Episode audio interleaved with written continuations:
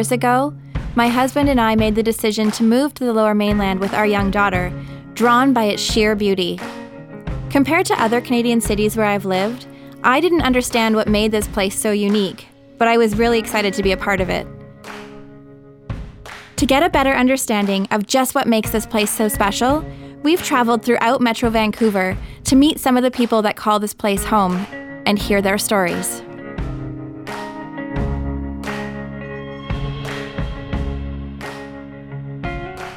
Like many, I grew up in suburbia, amongst rows of houses with very little connection to agriculture. When we moved to Vancouver, I immediately noticed a food culture here that I'd never really experienced before. Here, there's an abundance of local produce available and a real focus on quality foods. Over the last 10 years, I've come to really appreciate that access to buying local. But what exactly does locally grown mean, and why is it so important? In our search for answers, we've met with three farmers, each with their own stories about what farming and food means to them.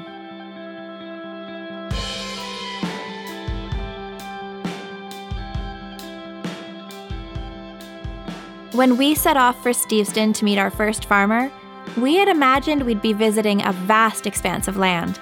Instead, we found ourselves on a small acreage set right on the edge of the Strait of Georgia, yet still alive with activity. There, we met Harold, a man with lines on his face and dirt under his fingernails, painting the picture of many years of a love for farming. Hi, I'm Harold Steves, uh, city councilor in Richmond, and uh, I see four generations on this very farm. My great grandfather Manoah got the wanderlust in 1877 and came out here to the mouth of the river on this very site, he built the first house on stilts, so it was up about five feet above the water when the tide came in. And he built a hand dike about three feet high all around the house and left enough land for a garden. And they planted radishes and cabbages and things like that to grow as much food as they could. Apparently, he had an eight gauge shotgun, and my great aunt, who lived to be almost 100, said that uh, he would take the gun out and mount it on a post and line it up with the ducks and shoot 100 at a time. and his daughters would pluck them all, and they used to put them in barrels uh, of salt water and uh, to basically pickle them for the year. But that's what they lived on ducks and geese and, and what they grew in their garden. If you could imagine this land over a hundred years ago, you would see farmers that had been here for generations in fact, the First Nations had been farming on this land long before Caucasian settlers had arrived. For Manoah and his wife, when they moved here, they found ways to work together with the First Nations and help each other thrive. There's stories of, of them trading grown produce with the First Nations people for sturgeon and, uh, and salmon when they didn't catch it themselves.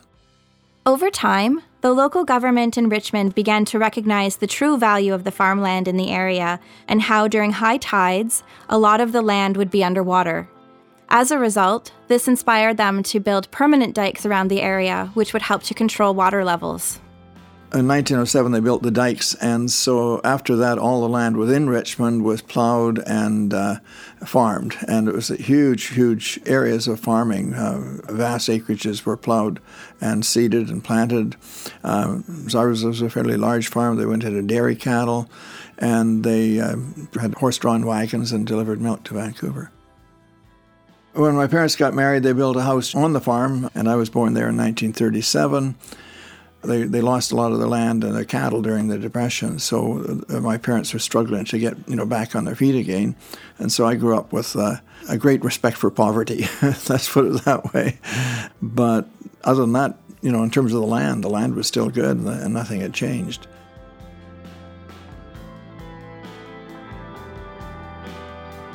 Harold spent his childhood working on the farm with his family and also helping out the farmers in the surrounding area over time, he developed a real love for the land. So I went to UBC and took agriculture and was going to basically take over the farm, and then everything changed. I guess it was about 1959. I came home in June and we're having breakfast at the breakfast table one morning, and my dad said, We've got problems with the farm. He said they wouldn't give me a building permit to build a new dairy. We asked Harold what exactly caused this change? We'd all wanted better transportation. We had uh, two bridges, the Fraser Street Bridge and the Marpole Bridge, and in rush hour in the morning, there was probably 20 or 30 cars lined up, and we all complained about it. and so we wanted a new bridge. Well, sometimes you, you got to be careful what you wish for because they built the Oak Street Bridge in 1957.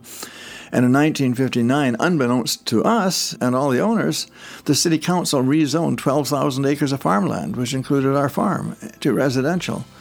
And we didn't find out until when my dad went to get a building permit. This rezoning not only affected the Steves family farm, but also other farms within Richmond. Many of the farmers had to sell their land and move out of the area. For Harold, this meant a shift in his plans.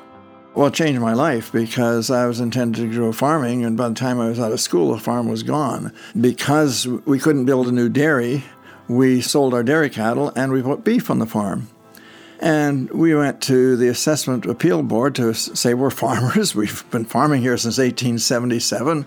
And they said, uh, beef cattle isn't the best use for your land. We're, we're not going to give you farm status. And they jacked my dad's taxes up and he put the land up for sale within probably two or three weeks afterwards.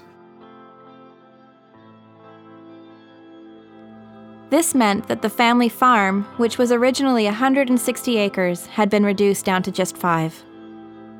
Vancouver was growing, and uh, the people that my parents and everybody had elected to city council decided Vancouver should grow onto Richmond. And they, they didn't really have that much respect for the land because uh, they thought, well, there's lots of land. There's lands in Delta, there's land all the way to Hope, so we don't need farmland. And I think it was just a general attitude uh, that uh, Vancouver is going to expand, so let it expand here. Harold watched as the farmland around him began to disappear, and he felt that he needed to take action we needed to protect farmland. And so I, I, guess by 1961, two or three years later, I was campaigning to save farmland.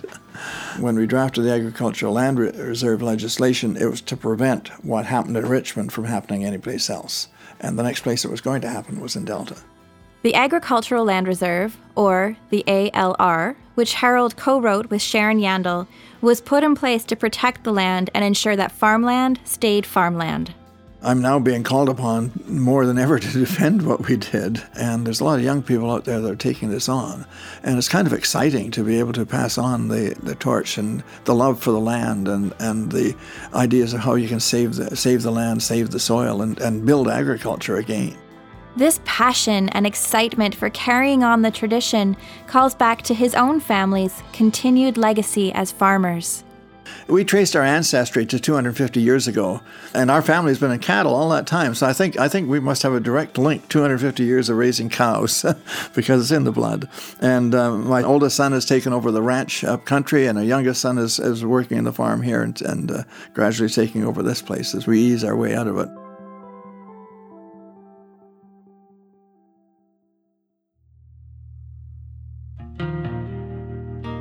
In our discovery of food in Metro Vancouver, we learned that not all farms have been around for generations like the Steves.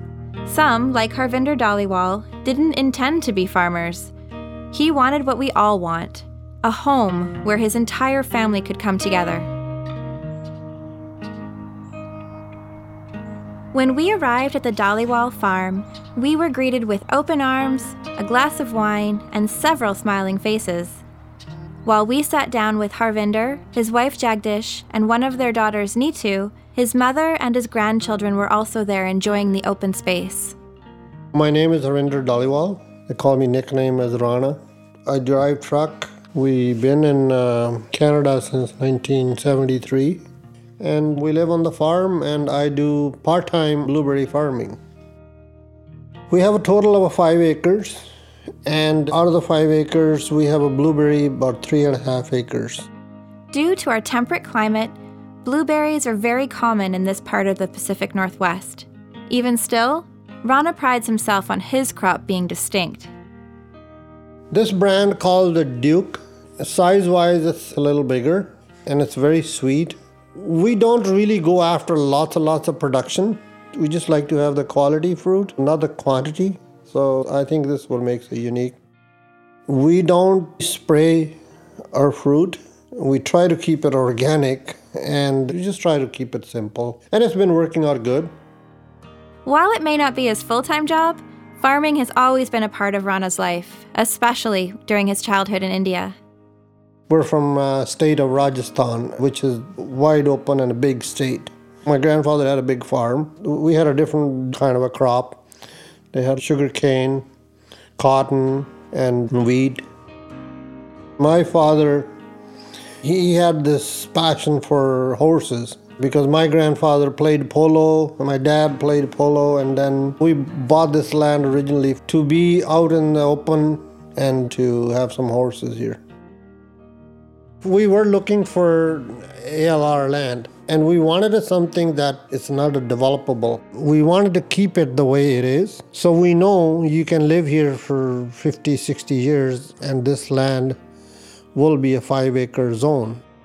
In 2005, Rana found his perfect five acre lot in Port Kells. Not long after, he got underway laying the groundwork for his homestead. But as with all best laid plans, things took a turn. I was building it here, busy, and then my father got sick, and so he was hospitalized for a while, but he didn't completely recover.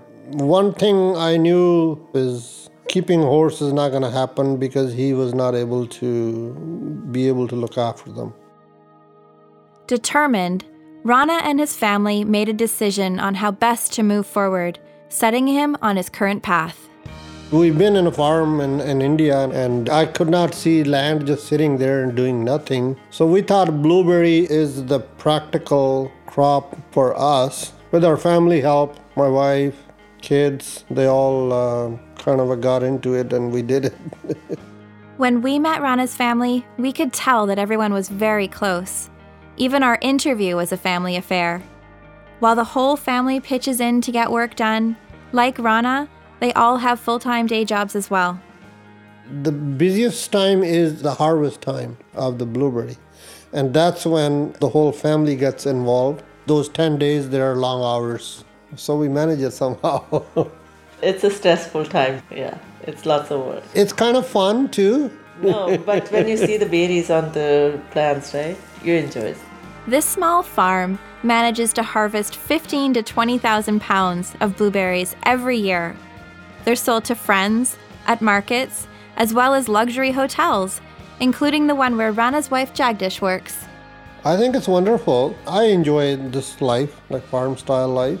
You can consider it as a work and a fun, whatever, but we're there all together. it was clear that having a place for his entire family together was important. But of course, like all parents, Rana enjoys the quiet farm life too. Everybody eats here at night and then they leave.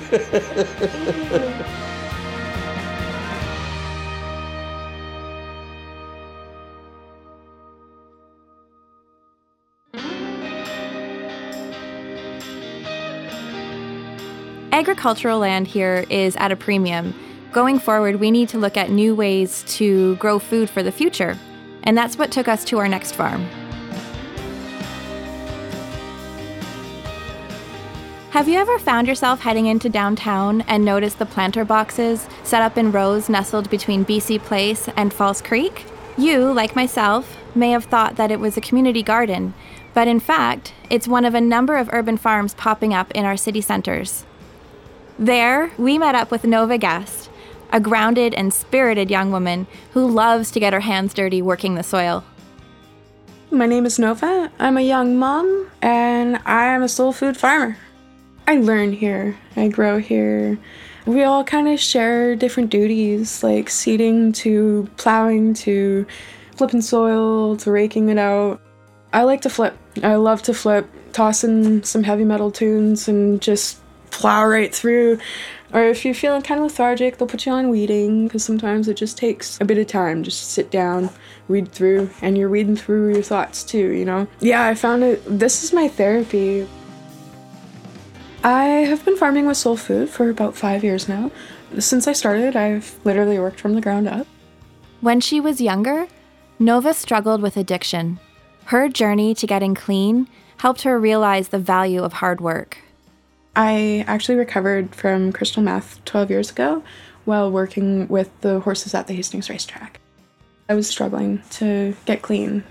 You try to get clean while you're sitting in filth, and it just doesn't really work out too well. You kind of got to displace yourself, put yourself somewhere else, experience something new. I used to call it Pluto because it was like this whole world away from everywhere else. Digging up the horse stalls, walking the horses all day, it was a lot of hard work, but it makes you feel great at the end of the day. For most of us, the simple act of eating comes naturally. But for Nova, this was something her earlier experiences had a negative effect on. Teaching herself what and how to eat again created a spark in her to grow her own food. When I was recovering, it took me a long time to learn how to eat again. And I didn't even have like an appropriate diet until when I was pregnant. I started learning about diet. And then I had my little boy, and I was like, okay, I'm gonna have to really learn how to eat. Just before I started working here, I had grown my own potatoes. One round, I was like, wow, this thing's growing under my counter. Might as well pop her in the soil, right? Next thing I know, I've got bushes with flowers and I'm pulling them up and I've got all these potatoes. It's like, wow, that was easy. I started here because I needed something to do with my life. I wanted to not really be moseying around on disability, you know, and feeling sorry for myself. I wanted to actually get something going. I'm also a young mom, my son's seven, and I wanted to kind of start up something that he could be proud of. After hearing about Sole Foods from a number of her friends, she saw it as the perfect opportunity to combine her love of hard work with her desire to grow food. I was in a work program called New Start and it's uh, to help employ women with barriers. This lady, Linda, she was like, okay, we're gonna dedicate this next week working on your resume, working on your cover letter, and we are gonna get you in that door. I also had a friend that was working here. Her name was Donna. She was an incredible character, kind of like the farm mom in the sense. She had talked with the bosses and was like, Yeah, I've got a young lady that wants to come in, needs to come in, and would be perfect for this. We've got a lot of poverty in the city. Like V6A, it's Canada's poorest area code. And to find food, good food in the community before the farm, it was quite impossible. The food Nova and her fellow urban farmers grow is sold to restaurants, local shops, and to the general public at farmers markets. There, they've come up with a great way of giving back to the community. At all the farmers markets, they've got these certificates that you can purchase $5 or $10, whatever it says on the voucher. They come from the food banks and stuff. Whatever's left at the end of the week, we donate. So, in that, we're kind of helping with bringing the food out for the low income as well. I definitely like to see it happen a lot more. Sole Foods is doing their part to help, providing opportunities to individuals struggling to get back on their feet. Staying in Sole Food, I really feel security because we also have our own support workers. We're employing 26 people from the downtown east side barriers to employment. They help us on a number of different things from housing to health to say if you're dealing with problems with disability. They've helped me on so many different levels. We asked Nova what it is she loves most about working for Sole Foods. Unity, acceptance. It's like almost unconditional. You know, it doesn't matter how you show up to work as long as you show. We are completely different people than when we started. Whether it be addiction absence to finally living in a place or just even having that stable, solid foundation. For me, I come to the farm and this is like my whole other family.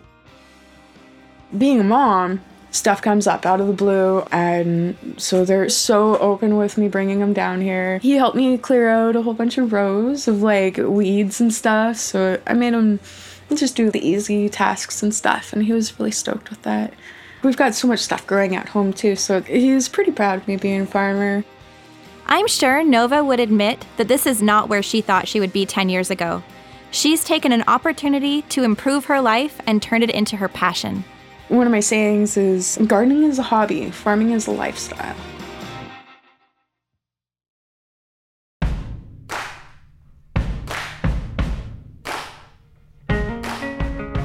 Urban farms like Sole Foods are creating the blueprint for what growing food could look like in our near future.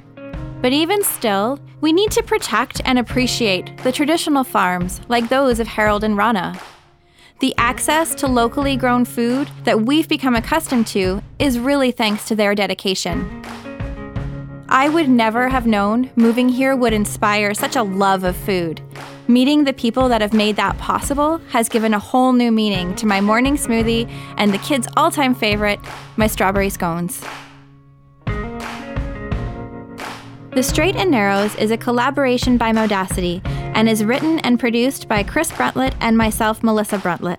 A very big thanks to Christophe Privo, our sound engineer and editor, Todd LeBlanc, our marketing director, David Fu, and our music supervisor, Gina Less. This episode has featured songs by Greg Drummond, who calls Port Moody home. So I'll stick around. My shoulders held high. My soul, it holds its own design. No need to be ashamed. I've got pride. Cause it's drive that keeps me alive.